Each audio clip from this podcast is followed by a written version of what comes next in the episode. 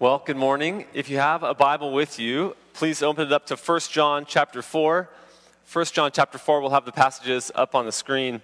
We're in our series called Deep Dive, where uh, we asked you a few weeks ago some questions that are pressing for your faith. The questions have fallen into a few categories theological questions, personal questions uh, uh, to God, and then objections to the faith. And today, we talk about one of the main troubles that people have with Christianity, and the question is posed like this How can there be just one true religion? How can Christians claim that you're the only religion and other people are incorrect? After all, as the objection might go, there are well meaning, smart, loving people in every religion. So, what gives with the exclusivity? The closed mindedness. And wouldn't this kind of belief contribute to bigotry or closed mindedness and oppression of other people? Well, we'll see all kinds of great stuff in our passage. While you turn there, I will say it's my hope in our discussion that one, you get this question answered as best as I can answer it a non authority, non special person, uh, but still with God's word and, and some evident truths from that, I think we can find some great answers. But there's all kinds of great people online, and so if you'd like to talk after, I can give you some resources from the people that I've pulled from for this week's discussion. Secondly, my hope is if you're a Christian and maybe you think, I don't ask that question, that's not an important question to me, it would equip you, to, to this morning's discussion would equip you to be able to answer that question for someone else. Thirdly, it's important that anytime we have a theological discussion, that we remember that all theology should result in doxology. That's a fancy way to say all theological discussions should not just be an effort to learn a few things so we can put our stamp of approval on it and say, my beliefs are right.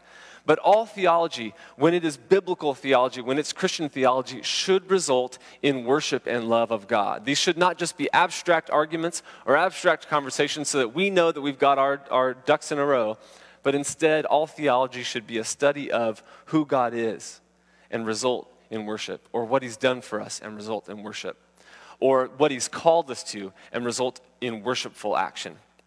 So, 1 John 4, starting in verse 1. John writes, Dear friends, do not believe every spirit, but test the spirits to see whether they are from God. Because many false prophets have gone out into the world. This is how you can recognize the Spirit of God. Every spirit that acknowledges that Jesus Christ has come in the flesh is from God, but every spirit that does not acknowledge Jesus is not from God.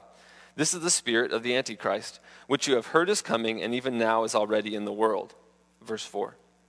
You, dear children, are from God and have overcome them, because the one who is in you is greater than the one who is in the world. They are from the world and therefore speak from the viewpoint of the world, and the world listens to them. We are from God, and whoever know God, knows God listens to us. But whoever is not from God does not listen to us. This is how we recognize the spirit of truth and the spirit of falsehood.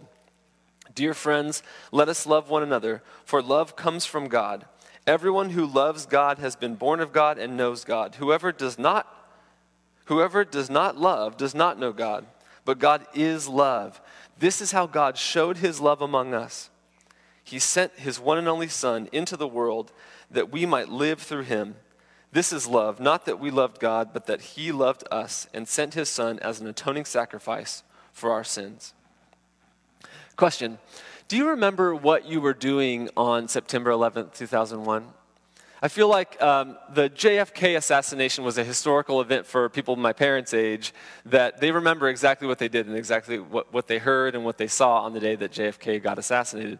And in the same way, for my generation, or people who are old enough to remember 9 11, uh, I think we tend to remember where we were, you know, on the West Coast, what you woke up to in the morning, to a, a, a history changing event the things that you saw as the news coverage unfolded throughout the day of people dying and something that was heinous and kind of unheard of in our culture for the time to know that we were attacked. In fact, I think some people, when the first plane flew into the World Trade Center thought it was an accident. And so there were lots of questions, lots of speculation, frantic speculation about what is going on and what might be true of this situation. And then as other planes crashed and as other people died and as the, as the buildings collapsed, it became a paradigm shifting moment in the socio religious perspective in our time. It was, a, it was a dividing line in people's perspective on religion because this is the historic moment in the last 20 years where people said that the problem with society is extreme religious belief that one of the most divisive, violence causing, marginalizing injustices that can be created in the world will be created through extreme religious belief, specifically as it has flowed into our society and into a lot of people's belief structures. That the problem with the world is thinking that your religion is true and that other people are therefore bad. And that it creates religion, a slippery slope effect that will say, we're right and other people are wrong. If they're wrong, they're going to hell, for instance, and if they're going to hell, we might as well treat them as though they're in hell now and marginalize people. And so people more than ever object to Christianity by saying religion is one of the main problems in society these days. Embedded in the objection, how can you think that Christianity is the one true religion, is a lot of cultural assumptions shaped on the, the experiences that we've had. And I want to start by just agreeing with that observation that religion can be completely divisive. It can be problematic. It can cause people to hate and to kill and to marginalize and create injustice in the world. Religion creates that slippery slope, and I think the Bible is honest about that reality. And so our culture, people started writing books about religion in the aftermath of 9 11, but now that it's been a few years, people are starting to write books and write articles and make observations about how it's just affected people in those years. And for the most part, there are two solutions to the divisiveness of religion that have been created in our culture today. And uh, the first one is that we should get over religion. The first way of dealing with the divisiveness and the destructiveness of religion in the world is people have come to the conclusion that we should get over religion. The only problem is it hasn't happened um, in the last 50 years, in the last 100, 100 years, Africa has gone from 9% to 50% Christian.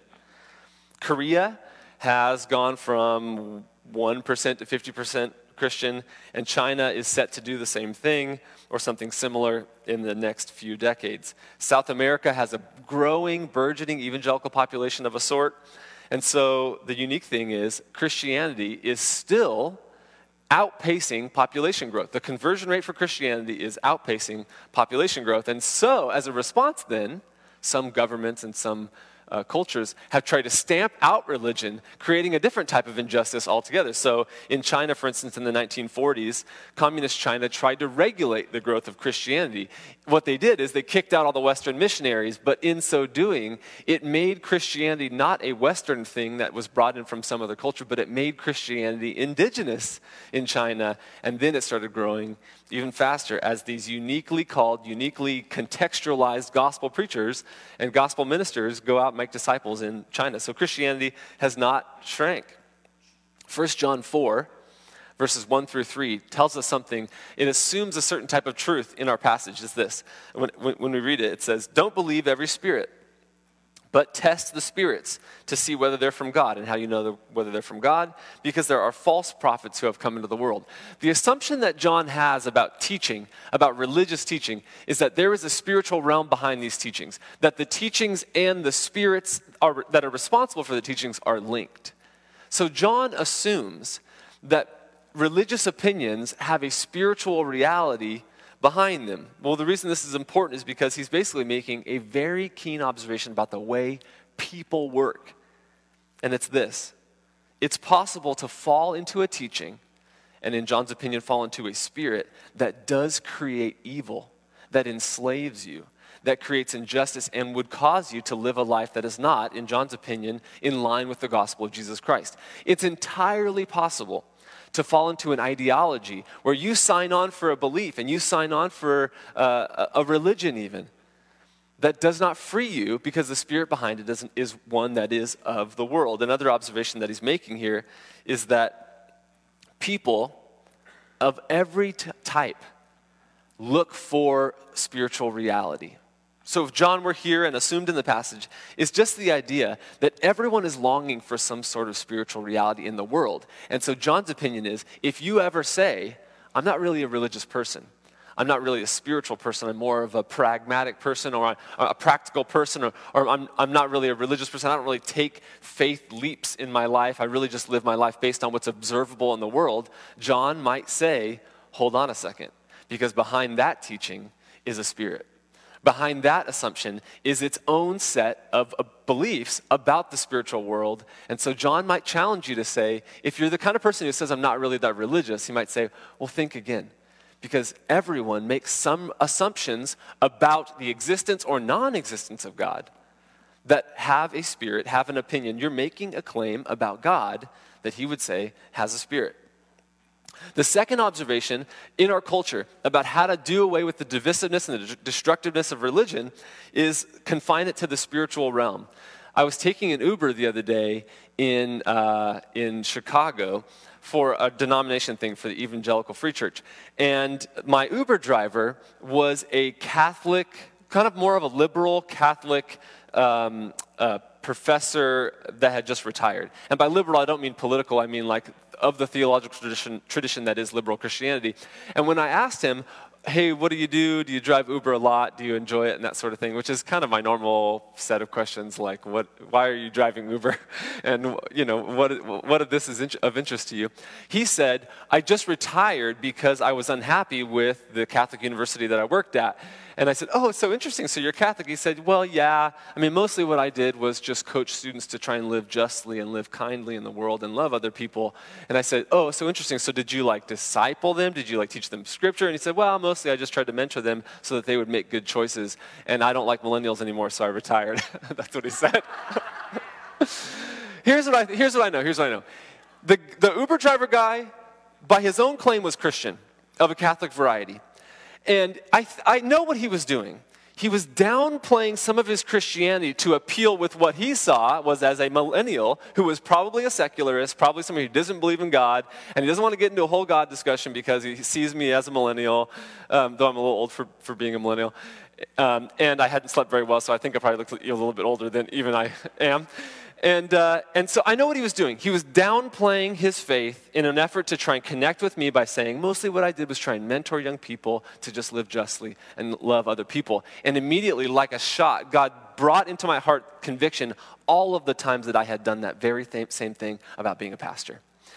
At the dog park, my dog's playing with your dog uh, my dog looks real cute and your dog is looking cute too, and they play together. And inevitably, somebody asks, Well, do you bring your dog here a lot? Yada, yada. What do you do? And I'll say, Well, I run like a nonprofit. It's a Christian nonprofit. It does a lot of good in our city, and I'm a teacher, or something like that. And I can say, Oh, all the times where I've downplayed the fact that I'm a pastor, I love discipling people, I love teaching God's word, and I'm not ashamed of it, but I was ashamed of it, or something, or I was insecure about myself, or I didn't love the person enough to want to have a whole religious discussion so I just put it, I put my light under a basket. And so I realize all of the effort that I have made to try and maintain relevance with a lot of different people um, at the dog park or in other places where I know if I bring up God, I'm going to have that awkward silence. People go, oh, okay, interesting, you're a pastor. And then just don't really know how to proceed with the conversation all the times I've done that, I'm doing the exact same thing that my Uber driver was doing, but it's not earning credibility with anyone. And John is, and I guess what I'm saying is my Uber driver, and in my sin nature, I tend to fall into the same solution that our society has created for religious divisiveness, and that is to confine religion to the private realm. And I've sat across the coffee table with people who uh, do not believe in God, and they have said this very thing to me, people I love and care for, friends, family members, where they say, I'm okay with you being a Christian, but I'm not okay with you bringing it into the public realm. I'm not okay with you trying to convince people or helping people train their kids to be Christians. Why don't you just keep your religious views private? Or we can agree on a few terms. Secondly, or one, we can agree to this. All religions have to be then equally valid paths to God. In order for us to keep peace and equality and justice in the world, we have to agree that all religions are equally valid paths to God. Or, secondly, don't bring your religion into the public discourse, meaning don't advocate for your religious views in the public world where there are other religions or other belief systems that exist. In 1 John 4, verses 4 and 5, we see another assumption that's in John's preaching that answers our, our objection here. Verse 4 says, You, dear, dear children, are from God and have overcome them, because the one who's in you is greater who's the, than the one who is in the world. They are from the world and therefore speak from the viewpoint of the world, and the world listens to them. Well, the them in this passage are the critics of Christianity. Here, John assumes that they come from a religious viewpoint. So, again, John's opinion is that you either come from God or you come from the world, but you come from somewhere. John's opinion is that everyone has faith assumptions that they bring into the public sphere. And so it wouldn't be intellectually honest for us to say uh, people who don't believe in God can bring their opinions about marriage, about the value of human life, about gender, sexuality, about money into the public sphere. But therefore, it's wrong for someone else who has a religious perspective to bring it into the public sphere because John is saying something that is true. Everyone makes faith assumptions. Everyone takes a leap of faith. So, for instance, if you are saying, I don't really believe in God, I'm not sure where I stand with God, but I, I'm still a moral person, my question would be, why? And on what grounds? And again, there are much smarter people who have argued these philosophical points, but simply put, I'm, and I'm happy about this, everyone I meet thinks racism is wrong. Like, pretty much. Now, we might have sinful tendencies, but everyone, we say, is racism wrong? They check, yes, it's wrong. And everyone thinks that murder is unjust, and everything that thinks that genocide is something that shouldn't happen in society. On what grounds? And if you're saying, I don't necessarily have a moral authority or a God that has decreed certain things to be this moral authority, then my simple question is, I'm happy you believe that. Absolutely. I'm so happy we live in a society where a lot of people agree on these things. But isn't it true that you're making a blind faith assumption to jump from, I don't really believe in God, to certain things are not just helpful or not helpful, but are wrong and right? So, John's opinion here Every, behind every teaching is a spiritual reality, and behind every single viewpoint is a leap of faith. The question is, is it a credible leap of faith? And so, in a video that you can see on YouTube, Timothy Keller, from whom I've, I've uh, borrowed, I guess you could say, most of the content from this discussion from his book, The Reason for God, uh, he speaks at the headquarters of Google. And they asked Timothy Keller, preacher, pastor, Christian apologetics guy, to speak about the validity of Christianity at Google headquarters. And so he says, as a conclusion to his speech, before they field questions from the audience, he says, It takes too much faith for me to not believe in Jesus. Because everyone has a faith assumption, everyone is making some leap of faith. The question is, is it one that's credible? Is it one that's logical? Is it true? And so many people many people would say something like this I'll believe in Christianity if you can prove it to me.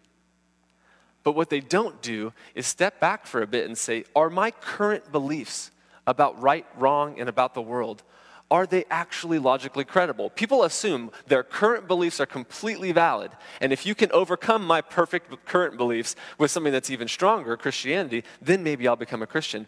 But what most people don't do is understand and, and even get honest with themselves about how completely illogical a lot of our belie- beliefs are, or how many of the most important things in life are believed by blind faith. And that's the angle from which a person like Timothy Keller or anyone else can talk to someone who is an educated, sharp, honest, intellectual type person, like all the people who work at Google, and say, it just takes too much blind faith for me not to believe in Jesus Christ. Again, another sermon for another day and a bit of a tangent, but we can continue to talk about it, for instance, after the service if you're interested in talking. So, the biggest faith, that was a long intro, the biggest faith assumption that people have about Christianity in our culture today is this, and I'm pointing out the fact that it is a faith assumption, is this. No one should say there is just one true religion, and if you ask a follow up question, why not? You'll observe that this is an argument and not a belief. It's just a blind faith jump that people say, I think and feel that it would cause a problem if one religion said they have all the truth. And usually they'll pull out an example, and I'll show you an illustration here on the screen.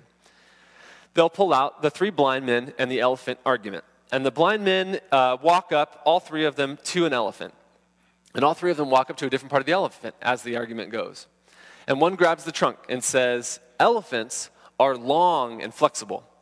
And uh, the second blind man walks up to the elephant, grabs it by the leg, and says, Elephants are thick, sturdy, and kind of stubby. And then the third blind man walks up to the elephant's ear and says, You guys are all wrong. Elephants are flat and wide and kind of floppy. And as the argument goes, that's how religion is with God. We all have some of the truth, but none of us have all of the truth. And therefore, there should be a humility about our religious beliefs because none of us should claim that we have all the truth about God. One holds the trunk, one holds the ear, one holds the leg, and they start to argue and realize that all of them is right, and all of them, and each of them, is wrong. They all grasp their personal, private experience with the elephant, but don't see the whole picture. Therefore, none of them should say that they truly know the elephant or that we should truly know God. So, Lesslie Newbigin is uh, a British man who was a missionary in India. And in his ministry in India, he came across this argument quite a bit. And he wrote a book when he got back home from his missionary uh, journey called The Gospel in a Pluralist Society. So, in India, he saw people who made this argument over and over again in a predominantly pluralist, which means lots of different gods, or polytheistic um, uh, culture. To his surprise, when he got back to Europe from his missionary assignment, people in Britain were making the same argument. And so finally, when he saw his missionary journey where he became kind of skilled at conversing with people about the gospel in India, but then got home and saw that people under a different belief structure, not just polytheism, but under uh, belief that truth itself is relative in Europe, it kind of finally came to him, his response and his answer to this main objection. He says this The only way that you can know that there are three blind men and an elephant is to see the entire reality. There is another character in the story, another one, uh, uh, another way to say it is that there's another person in the story that is the storyteller who claims that they see all reality. Therefore, when you say there are three blind men and an elephant, or when you say not no, no one of the religions in the world see all the truth, but all of them are right and all of them are wrong, you are claiming the very type of authority and truth that you say no one can have. In his words, he says, There is an appearance of humility at the belief that truth is much greater than anyone can grasp. But if it is used to invalidate every claim to discern truth, then it is, in fact, an arrogant claim to a kind of knowledge which is superior to all others. And we have to ask, uh, Newbigin writes, what is the absolute vantage ground from which you claim to be able to relativize every absolute claim that different religions make? Okay, that was really dense. Here's what I'm trying to say. Here's what Lesslie Newbigin's trying to say. When you say no one religion can claim that they have all the truth, you are yourself putting yourself, though it might sound humble, you're putting yourself in the place of God to say, there is one person in the universe who understands the ultimate reality, and it's me. And I have the perspective, personally. In 2019, I finally figured it out that none of the religions are right, and none of the religions are wrong, but they're all equally valid paths to God. And then Lesslie Newbigin would say, From what place do you have such an authority? It's imperialistic, it's individualistic, and it's not the same peace loving thing that you think everyone's going to have. And we, now we know this because, again, from, 2000, from 9 11, and, and that belief being popular even before that, and the 9 11 kind of just shot these beliefs right into the heart of people. It was an example on TV for years to today, now we're at a place where the shoe has finally dropped. And the folks in our culture who have said no one religion should make these claims have now become the new oppressors or have, new, have now taken part in some small way to pushing around other people. And that's why we have such a divisive cultural battle going on in America today, that you might observe it. It's not just politics. It's religion, it's politics, it's economics, and it's all washing together into this crazy, divisive, like hot climate for people where you're, you're noticing the red states, the moralists, the conservatives are looking down at other people saying, You're ruining gender, you're ruining marriage, you're ruining religion, and you're uh, eliminating our rights. And then the blue states are looking at, down at the red states and saying, You're closed minded, you're keeping us back from progress. And now there's self righteousness on both sides. Self righteousness in a progressive, kind of like forward thinking way, self righteousness in a stuck in the mud, kind of religious, uh, cultural way. And now we've just got two groups of self righteous people who are prone to that kind of thing fighting each other. I hope I'm not saying anything that's like overly scarring for anyone. I hope we can agree if you turn on the TV, you see there is more divisiveness in our culture than kind of ever before. By God's grace, there is a solution. When I said that all theology should be doxology, I'm hoping that this is kind of like the two thirds ha- halftime uh, break where we can now just talk about what are the things about Christianity that create peace, inclusion, and love. What we'll find is that the things that really create life change and joy in the world are, in fact, the unique things about Christianity. So, if, for instance, you're ever tempted to say, why do we have to talk about theology and all the things we, that, that's unique about Christianity? Why don't we just talk about what we have in common? And why don't we just talk about love? Well, you're robbing yourself of the source of love in Christianity because the things that really cause peace and inclusion and love of other people are the unique things about faith in Christ. So, as a summation, halftime break, as a summation, if you say religions cause a problem in the world, John agrees with you. If you say religion, uh, religious people take things on faith, John would say we all make faith assumptions in our life. If you say religion should be kept private, well, you're making a religious claim that you th- say should be kept private, but you're not making it private because you're saying it out loud. Gotcha. If you say, no one has an authority to make spiritual claims, you are making a claim about spiritual authority that you say no one should have. And if you say, no one should convert anyone else to their religion, you in fact are trying to convert people to your religious opinion, doing the very thing that you claim that no one should have. Here's my point we are all exclusive. Everyone's exclusive. Everyone thinks that if everyone agreed with them, the world would be a better place. And if you don't, you're, you're deluding yourself about how opinionated you are. We're all exclusive. The question is what kinds of exclusive beliefs will cause grace, inclusion, and love? My in laws are missionaries in the Congo. They just flew back to America, and um, them flying back to America and getting to see my wife's parents reminded me of a really interesting conversation I had with my mother in law. She, uh, in the Congo, you know, just the very dead center of Africa, The Heart of Darkness was a book written about the area in which they live. Um, she runs a women's shelter and it started out as a shelter, and now it's kind of a school. They rescue women from prostitution. And in the city that they live, about 13 million people, there's about 7 million people in one neighborhood that live on about $100 a year. So lots of like just rampant poverty. And in that, women are oftentimes mistreated, obviously marginalized. Those are understatements for the fact that there are just a, a huge number of women in prostitution. And so she, in conjunction with some other women in, her, in the denomination, built a center where they can rescue women from prostitution, they can give them job skills, they can take care of their kids if they have them in the process. And uh, the, the, the, program basically trains them to start their own business, learn how to manage and protect the money that they earn. And they graduate from the program learning how to sew and how to make things w- uh, with fabric and they give them a sewing machine at the end of it that works and is new, and they can start their business and continue to live off of the things that they've learned from the school. So they built the, they built the compound, they got the property, and they built a building, and they put an extra wing to start a school for some of the little kids. And then all of a sudden, someone came to them from the government with some forged paperwork uh, from the military and said, This is my house. Look at my paperwork. And uh, Mama Jill, as they call my mother in law, she was like, no, you didn't. You messed with the wrong Christian. and uh, they said, no, get out of here. So they, they, they uh, bugged him until they left. And then more military men came back and said, we have paperwork. The paperwork was forged, of course. This is our place, and you guys have such and such a time to get out. And so Mama Jill started building a wall around the. Um, I'm not talking about politics. I'm not, I'm not trying to get in any kind of situations here, but the solution for her was a wall. And so they built a wall around the compound. And they dug the footings for it. The military men came back and they started hurting. They beat the men that, um, that were building the wall. Even though they were just hired laborers, they beat the men. And then they went, came back and talked to Mama Jill. And, and Mama Jill prayed like crazy. She came back to America. She had to raise some funds to, to build the wall as quickly as she could. Um, but she realized while she was back here that the violence kept persisting because these corrupt politicians and their military partners uh, were not giving up. And so I was outraged. I was like, let's do something. Let's go. Let's go back to the Congo. We can make this happen.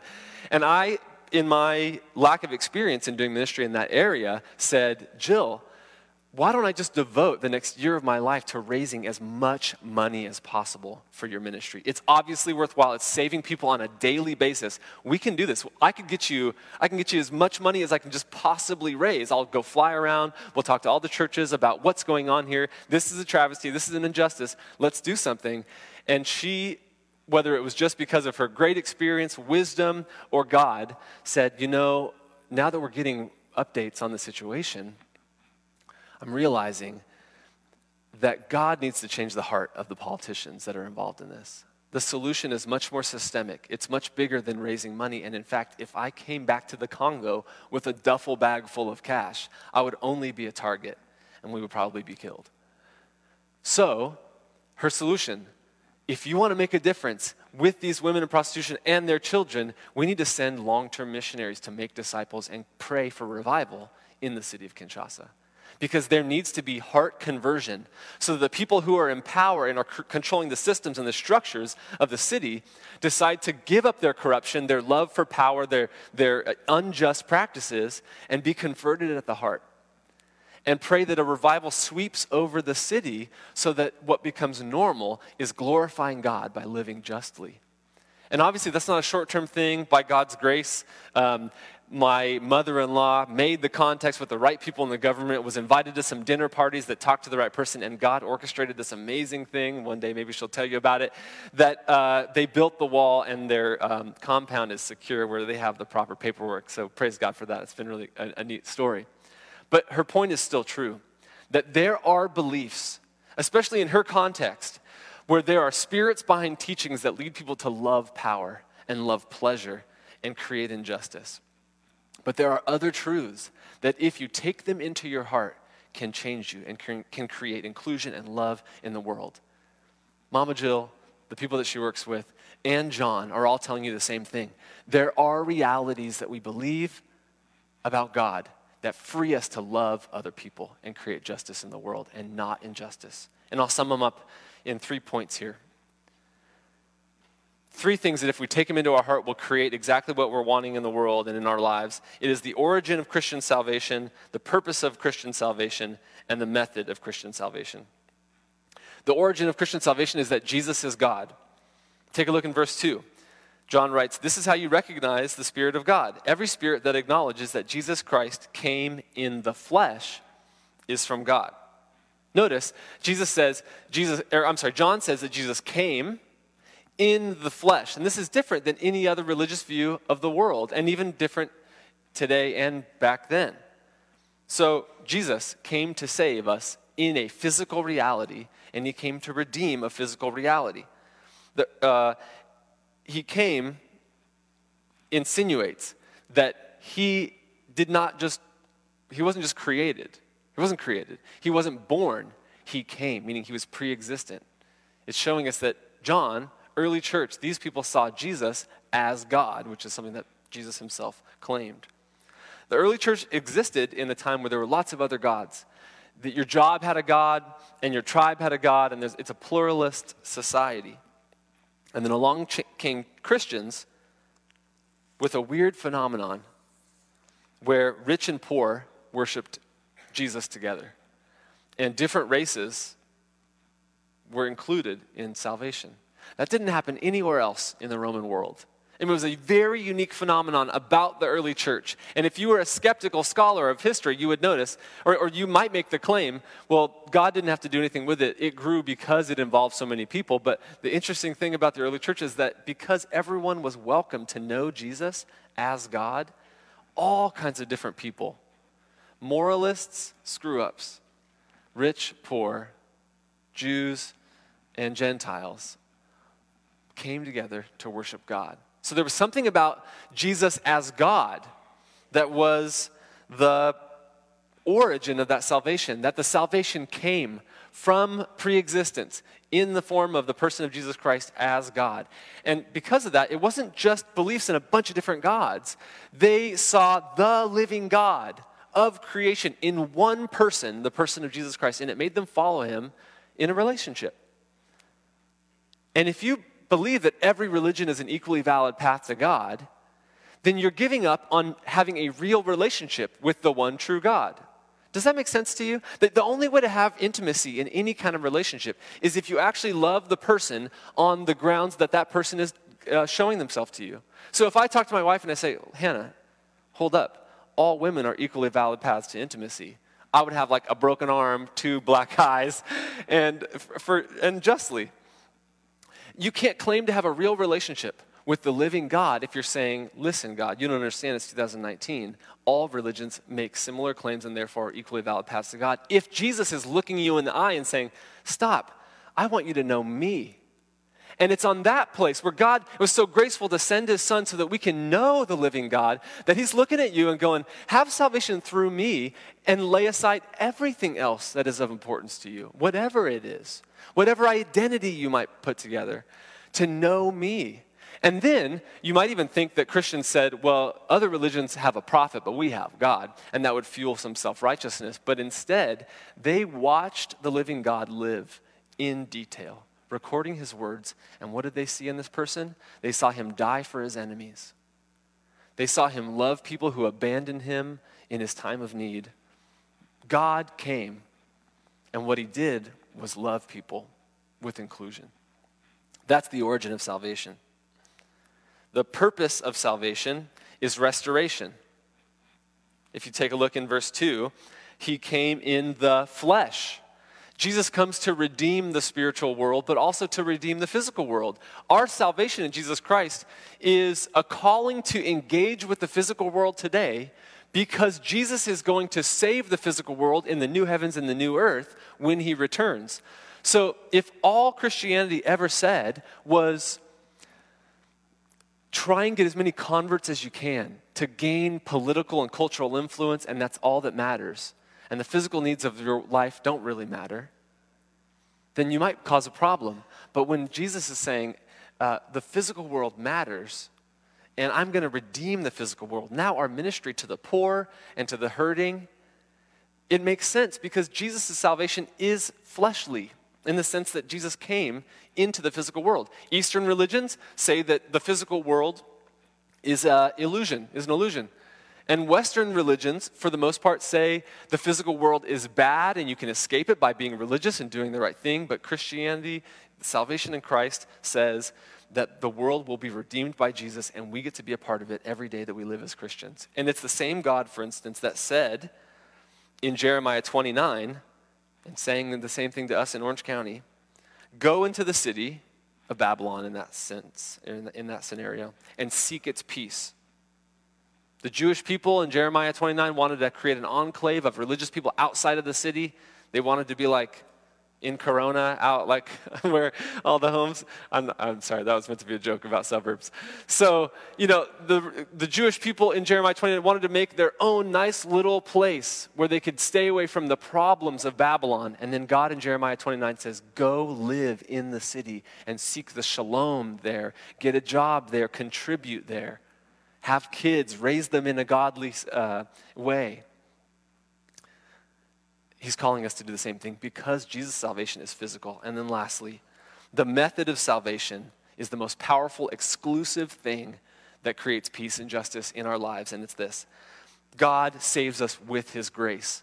And this, I mean, is where our salvation becomes doxology.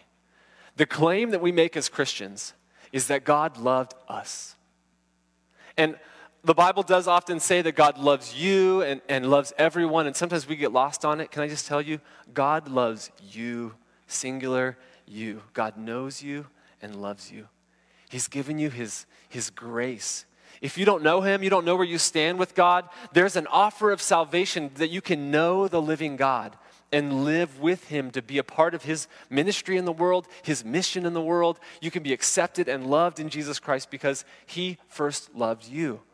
If your religious perspective, and I know this is a challenge to some of you, so please hear this.